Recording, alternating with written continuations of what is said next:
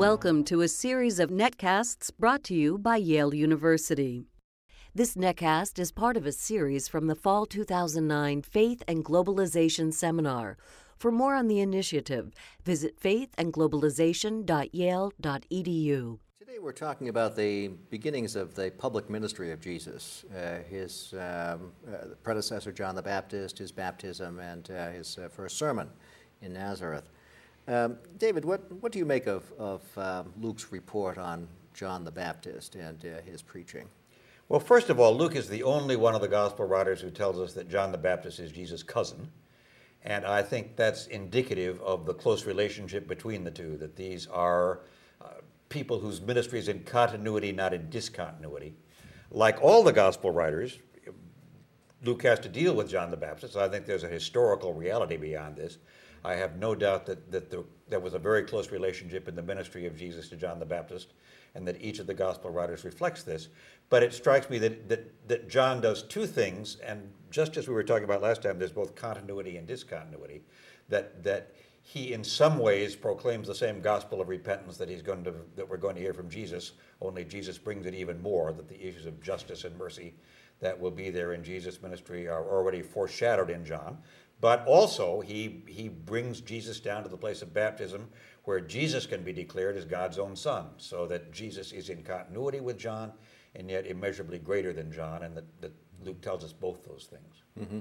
There are two things in that uh, account of uh, John the Baptist that strike me. One is uh, the prophecy that's supposedly being fulfilled in uh, Luke 3 6 all flesh shall see the salvation of God. Um, that strikes me as a particularly important Lucan theme, right? And then the, the content of, of uh, John's preaching and uh, teaching. What do you make of that? Well, I, I, the, the, all flesh, it seems to me, is yes, because one of the things Luke Acts wants to tell us is that, that this gospel will be spread to the ends of the earth. So, what strikes me about the content of the preaching is that it is, in some ways, relatively modest. Uh, that that tax collectors are not told to stop being tax collectors; they're told to stop extorting. Mm-hmm and that soldiers are not told to become pacifists, but they're told to do what they do justly. And so that in some ways, uh, one of the commentators say it's kind of a bourgeois ethic, which means that we do what we're going to do, but we do it with integrity and with justice. And that's a striking piece, which I relates to some of the things we've been talking about about our guests on Luke's audience. That these are these are uh, maybe relatively comfortable people who are told to use their relative power in ways that are more just. What I love about it is uh, toward the very end, and I'm just going to have to get the verse right. Um, Jesus says that John the Baptist has been preaching good news to the people.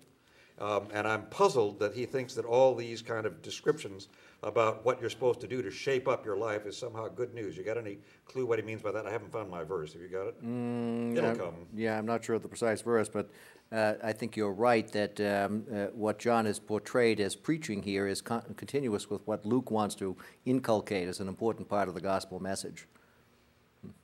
Um, and, the, and the gospel message is that you repent, mm-hmm. you change, you become different, but your, difference has some kind of continuity with what's gone before. Right. I want to shift to the, uh, the story of uh, the baptism yeah, of fine. Jesus and uh, just uh, uh, make one kind of general comment that uh, in a lot of Luke we have important parallels in both Matthew and in Mark. And sometimes we get a sense of what Luke is up to by comparing yeah. um, his account yeah. with um, Matthew and Mark. Um, what about the baptism of Jesus? Do you see anything uh, specific there that's um, uh, telling for what Luke is up to? Um, uh, so uh, uh, let me preface it. So um, in Luke, what we have is a, a, gospel that's parallel in many ways yeah. to, to, Matthew and to uh, to Mark as three synoptic gospels. They all tell a, a lot of the same tales. Uh, but Luke tells them in a very specific way sometimes. Is there uh, something that we can say about Luke's um, uh, intention by looking, let's say, at the baptism of Jesus and uh, how he portrays it? Well, I think in part he sees it as a public event, and that what happens is the coming of the Spirit and the proclamation, which is there for all the people, not only for Jesus and not only for believers. And this will be echoed again in the Transfiguration story, where once again God speaks. Well, another point in, in Luke that we sometimes underestimate is what an important character God is. Uh, that, that while it's true, absolutely true, that, that both Zechariah uh, and, and Mary proclaim what's going to happen to humankind, they're proclaiming what God is going to do. And in this case, God's own self speaks and says, All right, now I'm going to interpret this story for you. You, Mm-hmm. Jesus, are my Son, the beloved, and I take pleasure in you. Right, so it's public, and it ties in with this theme of um, all flesh shall see the salvation of God from that uh, prophetic text earlier on, and then the genealogy of Jesus that uh, follows uh, the, the baptism story that brings things back to Adam. All the way to right? Adam. So you've got a God. universal story that begins at the very beginning. It does echo Paul at that point, where the story starts with Adam and goes to Christ, I think, Mm-hmm. uh, in both Romans and 1 Corinthians. Uh, also, along with that, uh, there's the fact that the Spirit descends on Jesus. Mm-hmm. And one of the striking things about Luke's gospel is the power of the Spirit time after time after time. So here the Spirit descends. We'll see in the sermon that comes a little later in the same passage about how the Spirit falls on Jesus at that point. The Spirit falls on the apostles at the at the story of Pentecost. I, I was thinking when we were when we were getting ready for this, a hymn that I knew in my youth that was certainly um, big among Baptists: "Spirit of God, descend upon my heart, wean it from earth."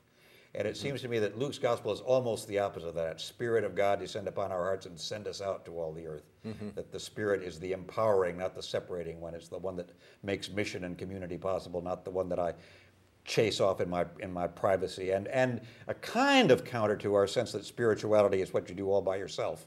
That holy spirituality is what you do in community for the world. That sounds like a very Catholic theme. So Uh, that- my, my pleasure. could, could we turn then to the, uh, the text that you referred to uh, in uh, Luke 4, where Jesus comes to Nazar- Nazareth Yeah. and gives his first sermon and talks about the Spirit? Um, what do you make of that, uh, that passage? And Well, I mean, first of all, he he both quotes a prophet and becomes a prophet. I think at that point that he's drawing on the text from Isaiah, "The Spirit of the Lord is upon me," which the prophet Isaiah, second Isaiah, certainly spoke of as self-referential. And now Jesus says, "All right, one, I'm in that I am in that line. I'm in the line of the prophets." But also, I think, once again, as with John the Baptist, I'm even more than that. I'm the one in whom that is not only uh, somewhat adumbrated, I'm the one in whom that is embodied. The fullness of that promise is, is now embodied. A lot of people think that this is a promise for what's supposed to happen in the Jubilee year, uh, when God lets free captives and pronounces good news to the poor. And Jesus, in some ways, is saying, all right, all those expectations about what God does in history are now fulfilled in my own person. I'm the one who does that. uh, are they fu- fulfilled in some sort of political program, do you think? I don't know. I wish I knew. I, I think um, a great word that we toss around in New Testament classes is proleptic, which is that it begins now and it's yet to be fulfilled. And we don't, I think, in, in Luke's gospel get a full political program, but I think we get enough glimpses of the kingdom of God that people who have political concerns can say, all right, here's a vision of what our politics ought to work toward. I don't want to say uh, that politics are totally divorced from this vision. On the other hand, I don't think it's the Lucan party program, some kind of tricky balance between those 2 What do you think?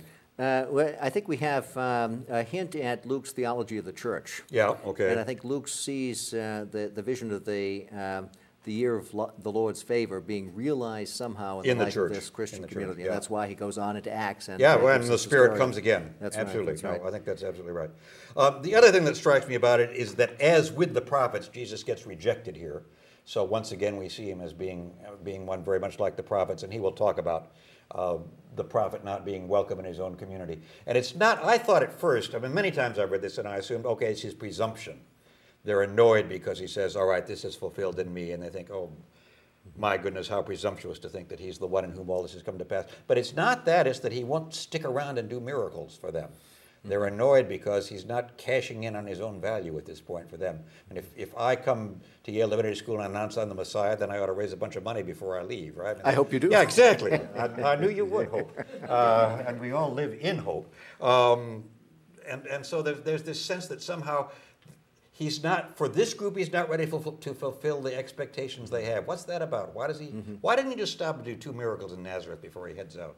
Uh, An interesting question, and I'm- I'm not sure I can give you an answer to that. oh. Uh, There's another dimension to it, uh, as um, Jesus goes on to talk about uh, himself and um, his relationship to the prophetic tradition. He cites those prophets that had He something does. to do with Gentiles. He does, he does. So he puts himself in that prophetic Yeah. tradition, and he also sets up this uh, dichotomy that's so very important to Luke between Jew and Gentile. yeah. And uh, we've heard the prophetic text already that all flesh is going to see the Exactly, salvation of God. exactly. There's going to be a universal outreach, and that's going to be the story of Acts. Yeah. And Jesus is here Already pushing getting it out a some, little bit. Yeah, Yeah. pushing toward it and getting some Yeah, pushback. yeah. So we have an anticipation of that great theme that's going to run through Acts, Yeah. of the, the pushback against that universal message that uh, Paul encountered. Well, I think, I think a theme we're going to see already in the gospel and, and people will see as they look in Acts is, does that mean that Israel is now excluded? Do we now move beyond Nazareth and head for Athens, basically? Or is it the case that, that we, we come together, the kind of Pauline vision that Israel and the Gentiles will praise God together in the kingdom? Right. Sometimes Luke, I think, is being accused is accused of being a supersessionist Yeah. and uh, someone who rejects the uh, the Israelite heritage. I think that's uh, uh, quite a, a misreading of Luke. And the, the insistence throughout these first several chapters of, of continuity in Well, salvation he history can't tell so the story important. without telling Israel's story, and he can't tell the story without Abraham. Thanks. Yale University, in collaboration with the Tony Blair Faith Foundation, has created the Faith and Globalization Initiative, which examines the profound impact of religious faith in a world where political, economic, and social spheres are increasingly interconnected. These crucial issues of faith and globalization can hopefully, through open discussion and reflection, lead to the kind of reconciliation and peaceful coexistence that life in the 21st century demands.